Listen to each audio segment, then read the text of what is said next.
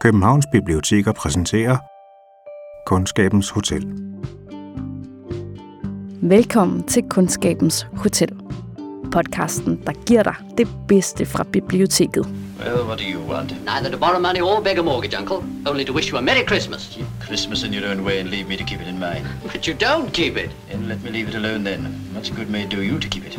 Charles Dickens fortælling om den stenhårde, iskolde, julehædende Ebenezer Scrooge, der bliver forvandlet og blødgjort i mødet med tre juleånder, er skrevet i 1843, men står stadig som en af de stærkeste slagere blandt julens fortællinger, der går igen hver december.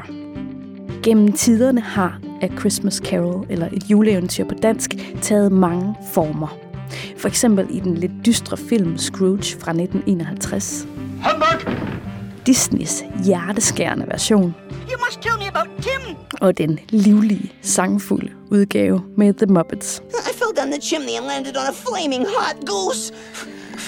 You have all the fun. Fortællingen synes stadig at stå som et stykke intenst smagende julekonfekt, fyldt op af selve julens essens.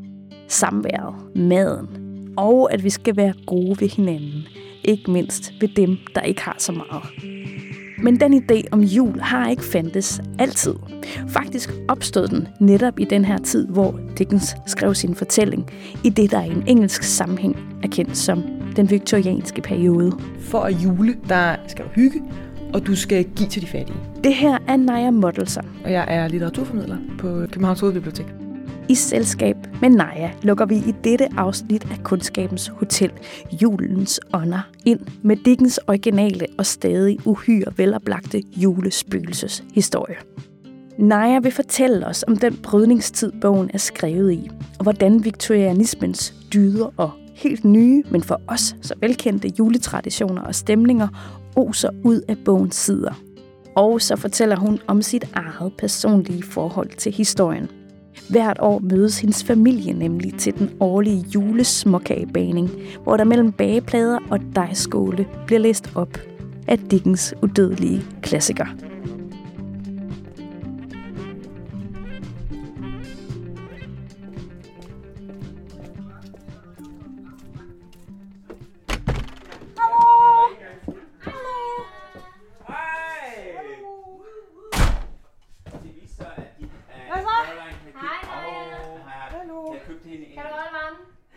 Det er øh, en bog, som hele min familie har et, et meget langt forhold til.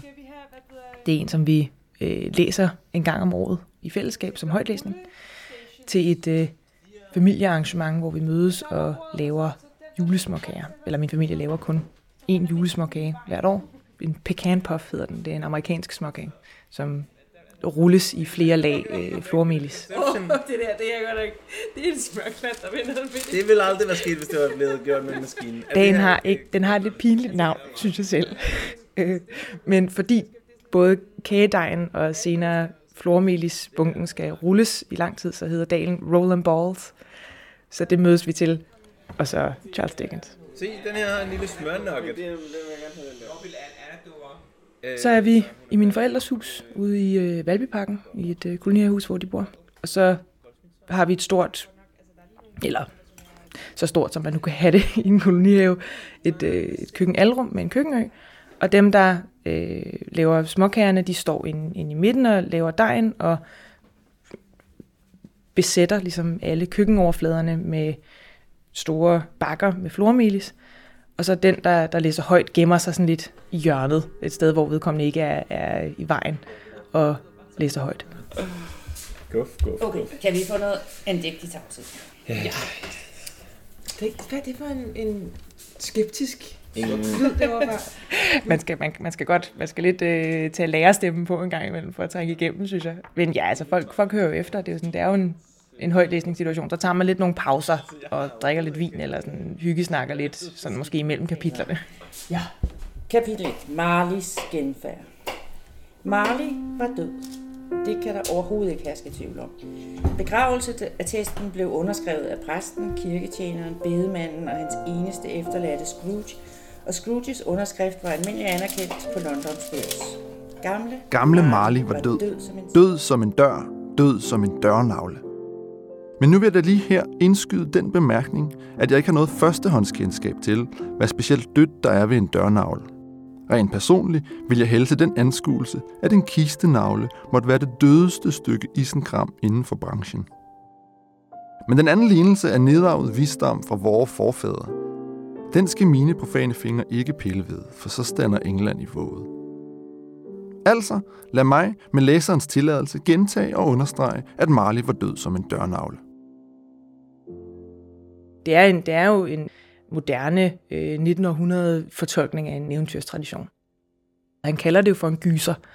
Altså den, den, den, den gør et nik, så at sige, til den gotiske litteraturtradition øh, med sådan overnaturlige ånder og altså sådan en spøgelsesfortælling i, i, i visse områder. Der, den, den, der bliver ligesom gyset lidt, men det er lidt en undskyldning for at komme direkte fra det over i sådan noget rigtig nej, hvor vi hygger. Øh, nu skal vi rigtig snakke om sådan juleleje, og folk, der går til juleballer, danser, og der er sådan en kæmpe sektion af bogen, som egentlig bare er beskrivelser af julemad. øhm, og det er, meget, det er meget det, man tager væk fra historien. Det er det, man tager med, synes jeg. Altså den der øh, omfavnelse af en, af en fortælling. Kan vi lige rise handling op sådan i grove træk? Ja, altså.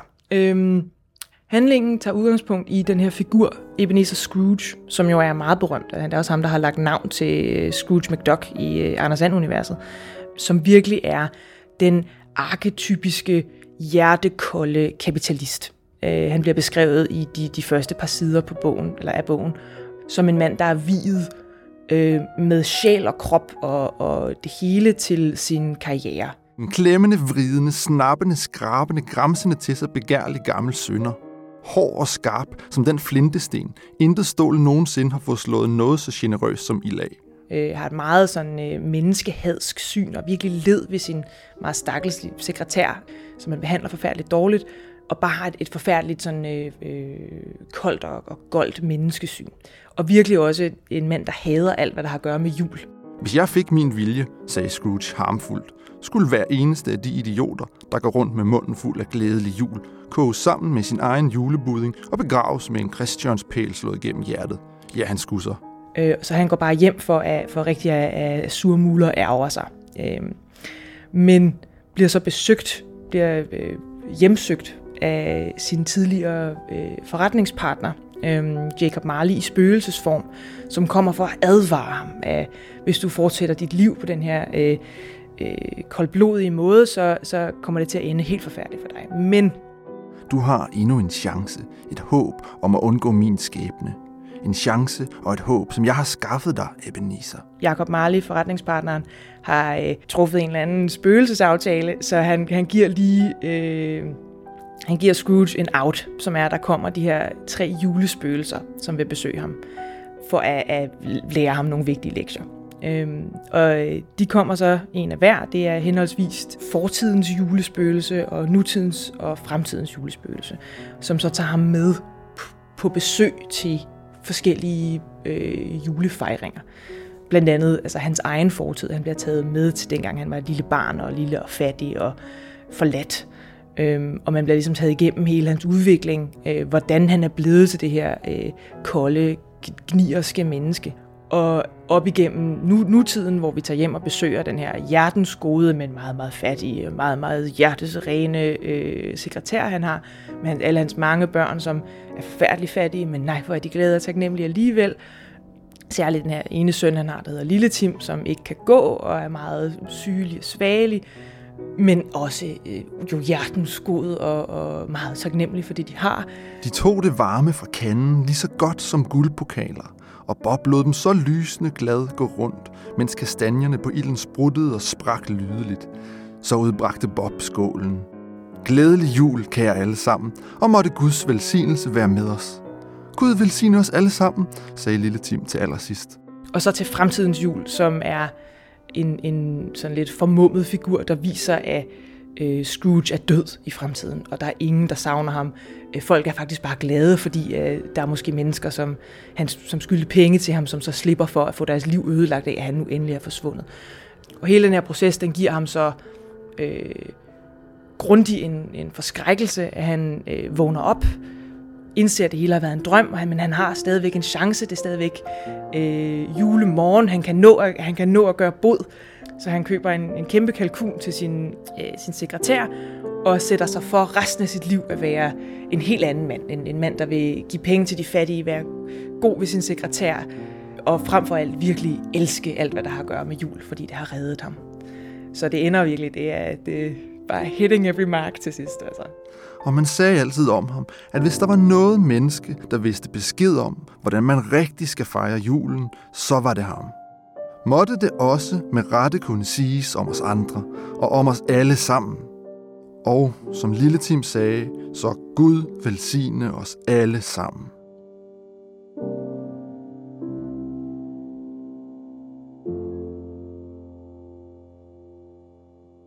Det bliver ikke for meget.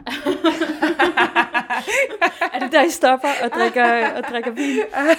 altså man kan sige, den, det, det er jo øh, taknemmeligt også, den bliver kortere og kortere til sidst.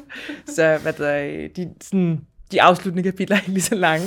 Øhm, der er jo ikke nogen tvivl om, at sådan, den, den ligger virkelig ikke fingrene imellem. Det er en enorm sentimental fortælling. Og sådan virkelig med sådan, den, den bævrende underlæbe, særligt i beskrivelsen af den her figur, Lille Tim, som det jo indikeres, han, der, han, han har ikke langt igen, den stakkels lille dreng, og sådan, åh, hvor, åh, hvor er det dog forfærdeligt synd, og de stakkels hjertens gode, fattige mennesker. Men den måde, det fortælles på, gør langt hen ad vejen, at man, at man, at man kan leve med det, vil jeg sige.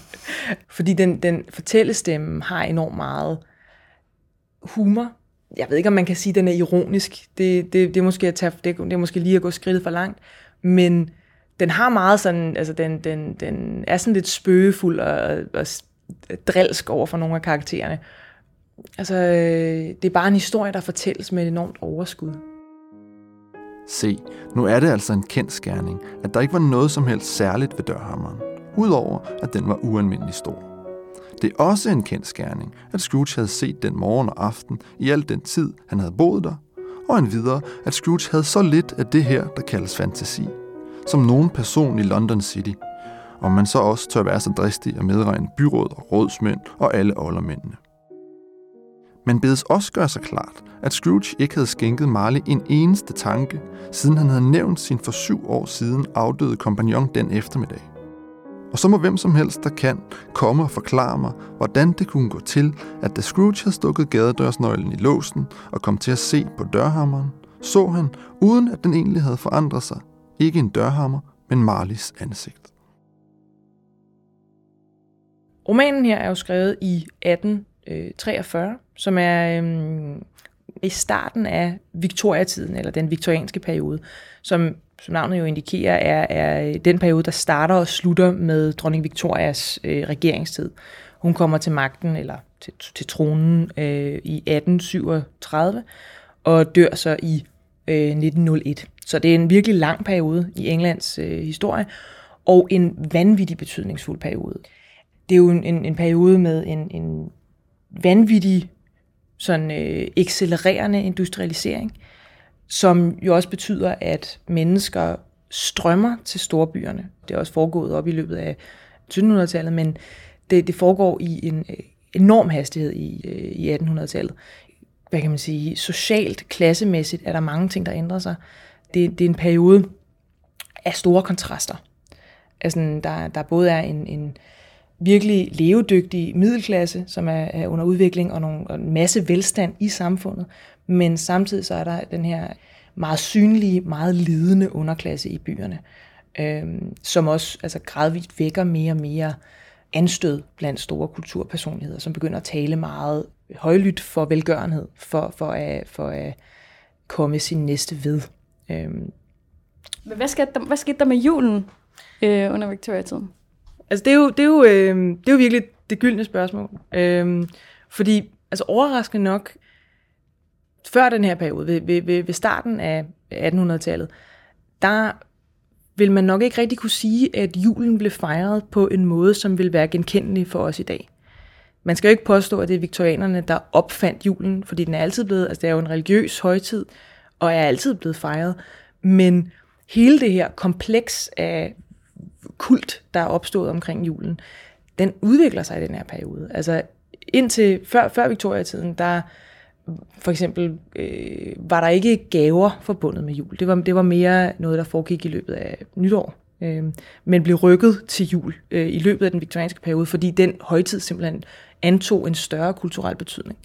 Øh, man havde ikke julekort, sendte man ikke rigtigt det, det er også en viktoriansk innovation. Øh, og alle de, her, alle de her ting, som jo ikke har noget at gøre med en religiøs højtid, med juletræer, julepynt, øh, julemad, at der er særlige ting, man spiser til jul og ikke øh, andre dele af året, det udvikler sig i den her periode. Øh, så viktorianerne er virkelig, altså det er, det, det er de store juleforkæmpere. Øh, det er virkelig dem, der, der, der lægger fundamentet for rigtig meget af det, som, som man kan genkende som jul i år. En af de ting, som jo har udviklet sig omkring den her periode, det er jo nogle helt andre muligheder for forbrug. Der er simpelthen mange flere varer på markedet, end der har været tidligere, fordi ting jo pludselig kan masseproduceres. Det er i takt med, at øh, flere mennesker jo også oplever at have flere penge mellem hænderne. Det er ikke underklassen, men, øh, men det findes dog ude i samfundet. Det er helt sikkert en af de sådan, øh, øh, motorer, der ligger under den udvikling, vi ser med julen, at julen bliver også kommercialiseret på en måde, den ikke har været tidligere. Der er også en, en, et, et led i det, som sikkert er det her med, at der er en, en øget, egentlig også altså kulturel usikkerhed. Mm, øhm, ja. Det kan man jo gisne om i hvert fald. Yeah. Altså meget af det, der foregår i, i årtiet, er jo en kæmpe omvæltning. Altså at både af samfundsmønstrene ser anderledes ud, og der er jo også nogle, nogle, nogle, nogle kulturelle, religiøse sandheder, som har været evige, som der lige pludselig begynder at blive øh, sat spørgsmålstegn ved. Darwin hans Arternes oprindelse udkommer jo der i 59, 1859, og skaber jo, altså afstedkommer en stor troskrise i samfundet. Ikke fordi folk forlader den kristne tro en masse i, i samfundet, men der er virkelig nogle forudsætninger for, hvordan kulturen har hængt sammen, som lige pludselig begynder at være op til debat på en måde, som det ikke har været før. Man kan jo sagtens gisne om, at meget af det, som vi kender som arketypisk for viktoriansk kultur, som er det her med at man søger mod det meget wholesome. Altså man vil, man vil virkelig, man vil virkelig øh, det uskyldige, det betryggende, det, det, altså sådan, det sentimentale øh, har en, en kæmpe, et kæmpe opsving i, i kulturen. Øh, at man jo, man kan sagtens gisne om, at, at det og, sådan, og den her øh, hyperintensiverede julefejring, at det spiller ind i en måde at berolige sig selv på kulturelt. Det kunne man jo godt, altså det, det kunne det godt ligne. Snart kaldte klokketårnene alle godt folk til kirke og bedehus, og de kom i flokkevis hen ad gaden i deres bedste tøj og med deres gladeste ansigter. Og samtidig dukkede der fra sidegader og smøger og gadestumper, der ingenting hed, et utal af mennesker op på vej til bageren for at få julemaden stegt. Synet af disse fattige julefroser lod til at interessere ånden meget, for den stod med Scrooge ved siden af sig i døren ind til bageren, lettede på lågen, når de, der kom med maden, passerede, og stænkede deres retter med noget fra faklen, der lugtede godt. Et par gange, når det kom til vrede ord mellem julemiddagбringere, der var kommet til at skubbe til hinanden, drøbbede den et par dråber fra faklen på dem, og så var de straks igen i godt humør. For, sagde de, det var da også en skam at komme op og toppes juledag. Hvad det også var, herre Gud, jamen det var det da. Så holdt kirkeklokkerne inde, og bærerne lukkede selve butikken. Men der blev ved at svæve et lækkert skyggebillede af alle disse julemiddage under tilberedning i den klatøede slud, der stod ud fra ovnen i bageriet, og fortoget udenfor dampede, som om brostenene også var ved at blive stegt. Er det et specielt krydderi, du drysser ud af din fakkel, spurgte Scrooge. Ja, mit specielle. Passer det til alt, hvad der sættes på bordet på denne dag, spurgte Scrooge. Til alt, hvad der bydes på af et godt hjerte. Bedst til det fattigste. Hvorfor bedst til det fattigste, spurgte Scrooge. Fordi det trænger mest til det. Jeg vil sige, det, det, det første, jeg synes, man, man kan påpege til noget, noget særpræget ved, ved, ved julen hos Charles Dickens her, det er, at det jo ikke er en særlig kristen jul, der tegnes. Jeg tror, øh, Jesusbarnet og den, den hellige oprindelse for, for fejringen, den bliver nævnt sådan lidt i forbipasserende nogle gange. Men hele historien er jo nærmest hedensk. Altså det, er, det handler om de her sådan lidt øh, altså de har næsten sådan lidt øh, sådan naturånderagtige øh, figurer, de her tre juleånder, der kommer, hører overhovedet ikke hjemme i en, en, en, en kristen øh, kontekst. Og det, der virkelig fylder i historien, er hyggen. At, at vi virkelig bruger tiden på at, at opmale det mennesker, der kommer hinanden ved. Det, det gemytlige samvær, at man spiser sammen. øhm, og, og sådan alle, alle de sådan juleleje, juletraditioner, øh, som folk har med hinanden. De fylder vildt meget i historien. Og så er der et, et, et fokus på at være god ved hinanden. Der, der er et, øh, en, en anden tråd, som er meget stærk, som har at gøre med, at, at for at jule, der skal du hygge, og du skal give til de fattige. Der er sådan en stærk øh, moralsk tråd i, i hele historien, og i hele den viktorianske opfattelse af også, hvad jul er. At det, det, de her to ting, øh, hygge og almisse, går ligesom hånd i hånd. Og det er jo en meget kristen idé, for så vidt næstekærlighed, velgørenhed, uselviskhed, det er en vigtig kristen ting. Men det her det bliver, bliver præsenteret som noget kristent indhold, uden den dogmatiske, uden den, den, den, den trosbaserede basis, som det kommer af. Så det er ligesom, altså, øh, altså det, det er sådan en slags øh, kristendom uden religion, øh, der, der, der, bliver, der bliver præsenteret. Og det er meget også altså sådan, øh, øh, tegnende for det viktorianske, at det der, det der jo virkelig eksploderer, det der begynder at fylde med julen, det er jo alt det her med traditionerne, alt det her med det nye forbrug. Og det er, ikke, det er ikke det samme som den religiøse jul, der har været tidligere. Med, altså, selvfølgelig er der julesalmer, og man går også i kirke og sådan noget. Men det, der virkelig begynder at fylde, det er den jul, som vi kan genkende. Som jo har, har noget at gøre med en social fejring, noget, altså en bestemt, et bestemt forbrugsmønster, og en bestemt sådan hyggefølelse, som ikke har ligget i adventstiden eller i øh, den religiøse julehøjtid øh, tidligere. Gem dig, Martha, gem dig. Og så gemte Martha sig, og ind kom lillefar Bob med mindst en alen halstørklæde minus frønse hængende ned på maven, og sit luslitte tøj stoppet og børstet præsentabelt, og med lille Tim på ryggen.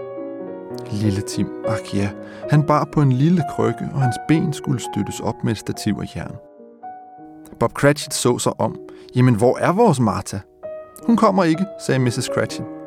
Kommer hun ikke? Bobs høje humør sank bræt. Han havde været Tims fuldblodshest hele vejen hjem fra kirke og var kommet hjem i galop. Kommer hun ikke juledag? Martha kunne ikke tåle at se ham skuffet, selvom det bare var for sjov. Så hun kom alt for hurtigt frem fra sit gemmested bag døren til det lille kammer og løb i favnen på ham. Mens de to yngre Cratchiter pågreb Lille Tim og bar ham med ud i bryggerset, for han skulle høre budingen synge i gruekedlen. Og hvordan har Lille Tim så opført sig, spurgte Mrs. Cratchit, efter hun havde drillet Bob med, at han var så lettroende, og Bob havde omfavnet Martha helt færdig. Så god som guld og bedre, sagde Bob. Han bliver altså så eftertænksom, fordi han sidder så meget alene. Han tænker de mærkeligste ting, man nogensinde har hørt. På vejen hjem sagde han til mig, at han ville håbe, folk så ham henne i kirken, fordi han var krøbling. Og det måtte være rart på en juledag at blive mindet om ham, der fik de halte til at gå og de blinde til at se.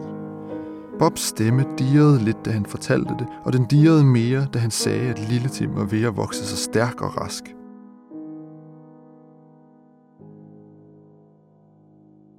Nu har vi jo nævnt lille, altså figuren Lille Tim i et juleeventyr. Og han er måske en bifigur for så vidt, men et, øh, et ret interessant, altså en interessant krølle på, på fortællingen, som peger på noget hyperviktoriansk, som er den udvikling, der foregår i perioden af, hvordan man ser på børn. Det virker super mærkeligt at, at, at tænke på historisk, men den måde, vi ser på børn som, som kultur, som vestlig kultur, er ikke konstant. Ved indgangen til 1800-tallet kan man se den måde, børn bliver afbildet på, at de egentlig bare bliver vist i, i både i bøger, men, men også særligt i, i, i malerier, som miniatyrversioner af voksne. De har det samme tøj på som de voksne. De laver de samme ting som voksne på billeder. De er simpelthen ikke rigtig altså, til at skælne som, som, som væsener af en anden karakter i de her øh, tidlige afbedninger. Og det peger på en helt anden kulturel idé om, hvad barnet er. som man kan læse i, i tidligere tiders børnelitteratur, hvor, hvor man skriver øh, historier til børn for at opdrage dem. Og de viser meget ofte børn, som er meget uartige. Der er virkelig sådan en tanke om, at børn enten er øh, lidt dyriske, at de skal, de, skal, de skal modtage noget kultur, sådan så de kan blive til voksne, og så blive til mennesker via den her dannelsesopgave. Eller at børn er onde. Altså, at børn øh, er sådan lidt småt diabolske, og den her sådan, øh, djævel skal tæves ud af dem. øh, det virker super altså, øh, fremmedartet på os, fordi øh, det billede af børn, som vi har overtaget, det er jo, at barndommen er en helt anden periode af menneskelivet, og at børn er fundamentalt anderledes end voksne. Men det er en, det er en historisk idé, som særligt får, får luft under vingerne lidt før den viktorianske periode, men som virkelig i løbet af den viktorianske periode bare øh, raser der ud af. Hvor man, man jo både sådan begynder at udvikle den her idé om barnet som fundamentalt uskyldigt. Barnet som, som, som et lille øh, englevæsen. Det er jo også netop det, man kan se i, i, i rigtig mange øh, viktorianske fortællinger, viktorianske postkort, viktorianske øh, hvad det hedder, malerier, at de viser de her børn, som ligner børn. Man kan se, at det er, det er, altså man kan se forskel på børn og voksne, men også, at børnene er umådeligt uskyldige. Og den her, den her fascination af, af, af, af børn og af barndom spiller simpelthen over ind i, i andre områder af kulturen. Altså sådan så at den, den store viktorianske litteratur også sådan fokuserer på børn, selv når det er skrevet til voksne. Og man ser den også i øh, et juleeventyr, specifikt via den her figur Lille Tim. At han er, hvad det er, skrøbelig. Han er, han er, sådan, øh, han er lidt i en, i en offerrolle, fordi han jo er, han ikke kan gå, og han, han er sådan sygelig og svagelig. Og så er han også nærmest visere end de voksne. Altså han er nærmest sådan en slags lille helgen, som sådan, øh, hans, hans far og alle omkring ham fornemmer, de, de bliver selv til bedre mennesker af at, at interagere med lille Tim, fordi han er så from og så uskyldig, og han, han ligesom virkelig spiller på deres hjertestrenge. Og den her idé om, at, at, det her lille barn, som berører de, de øh, hvad det er, øh, sådan, øh, forhudlede, korrupte voksne, og gøre dem til gode mennesker igen. Det er så viktoriansk. Altså det, det, er, det, det er virkelig en viktoriansk idé. Øh, og jo også en af de ting, der sker med Scrooge, at han øh, ser det her lille, uskyldige stakkelsbarn, og øh, simpelthen nærmest ikke kan, kan lade være med at græde. Hvilket jo også er det, som læseren skal gøre. nej, nej, sagde Scrooge. Åh oh, nej, gode, venlige ånd, sig han bliver skånet. Hvis de skygger ikke forandrer sig inde i fremtiden, vil ingen anden af min slægt finde ham der, sagde ånden. Og hvad så? Hvis han ser ud til at skulle dø, må han hellere gøre alvor af det og aflaste befolkningsoverskud. Scrooge hang med hovedet ved at høre sine egne ord citeret af ånden og blev overvældet af anger og sorg. En anden person, som skriver på samme måde, som har, som deler den her øh, fascination af vores egen H.C. Andersen. Hans øh, Den lille pige med svolstikkerne er jo et altså, super stærkt eksempel på den her type fortælling af hvad det er, den her lille pige, som er øh, meget, meget, meget from og uskyldig, men også meget stakkels og fattig, øh, at hun ligesom bliver gjort til offer for, for, for den onde verden. Og at det virkelig er en historie, der er skrevet jo for at påvirke sin læser, at man skal virkelig være altså, helt ødelagt af gråd, når man er færdig med at læse det, sådan så man kan gå ud i verden og være en god, velgørende kristen, som kan, som kan, som kan hjælpe sin næste. Ikke? I krogen ved huset sad i den kolde morgenstund den lille pige med røde kender med smil om munden. Død, frosset ihjel den sidste aften i det gamle år. Nytårsmorgen gik op over det lille lig, der sad med svovlstikkerne, hvoraf et knippe var næsten brændt. Hun har ville varme sig, sagde man. Ingen vidste, hvad smukt hun havde set. I hvilken glans hun med gamle mormor var gået ind til nytårs glæde.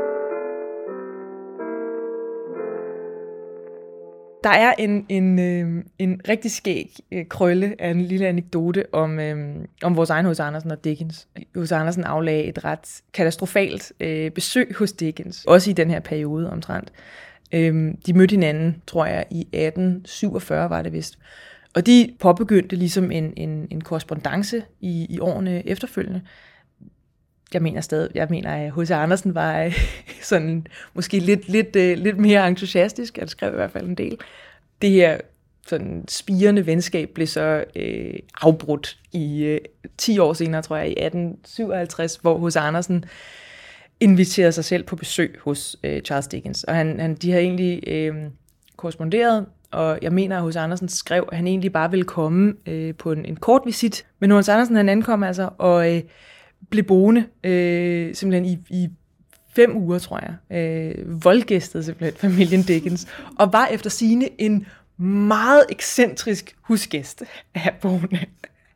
øh, sådan var meget altså sådan, øh, øh, højlydt emotionel over sådan, øh, jeg kan ikke huske, om det var dårlige anmeldelser eller hvad, men i hvert fald en meget labil gæst, øh, som man ikke rigtig vidste, hvor man havde, og som sådan trak nogle ret tunge veksler på familien Dickens, og at, som ligesom begyndte, øh, kan man forstå på Charles Dickens, at han begyndte sådan ret hurtigt at sådan hinte til H.C. Andersen som, nå, men du, det var godt nok, det var rart at have dig, men øh, måske er det også på tide, at du øh, tog hjem af.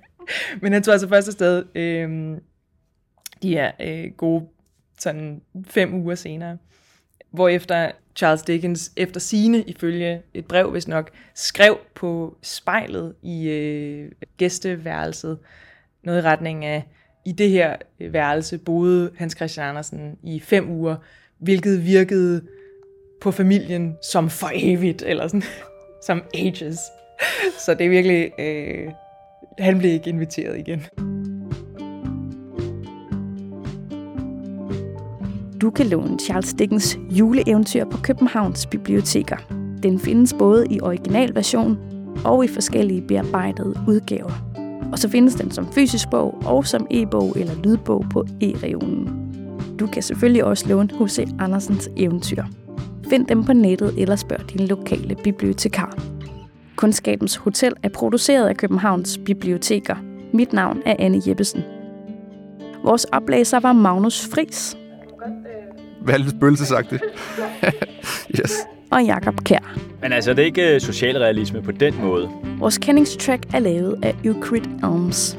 Vi brugte også Robert Schumanns Kinderscenen, indspillet af Donald Betts, og Adolf Glucks julemedley, spillet af ham selv i 1929. Hvis ørerne er lidt mættet af det sukkrede, hyggenyggelige og julehjertede, kan du lytte eller genlytte til sidste års december-afsnit af Kundskabens Hotel, Den Gamle Mørke Jul.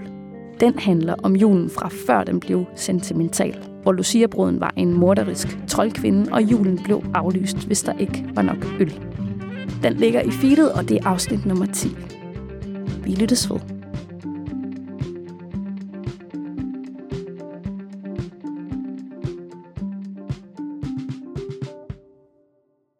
God bless us, everyone.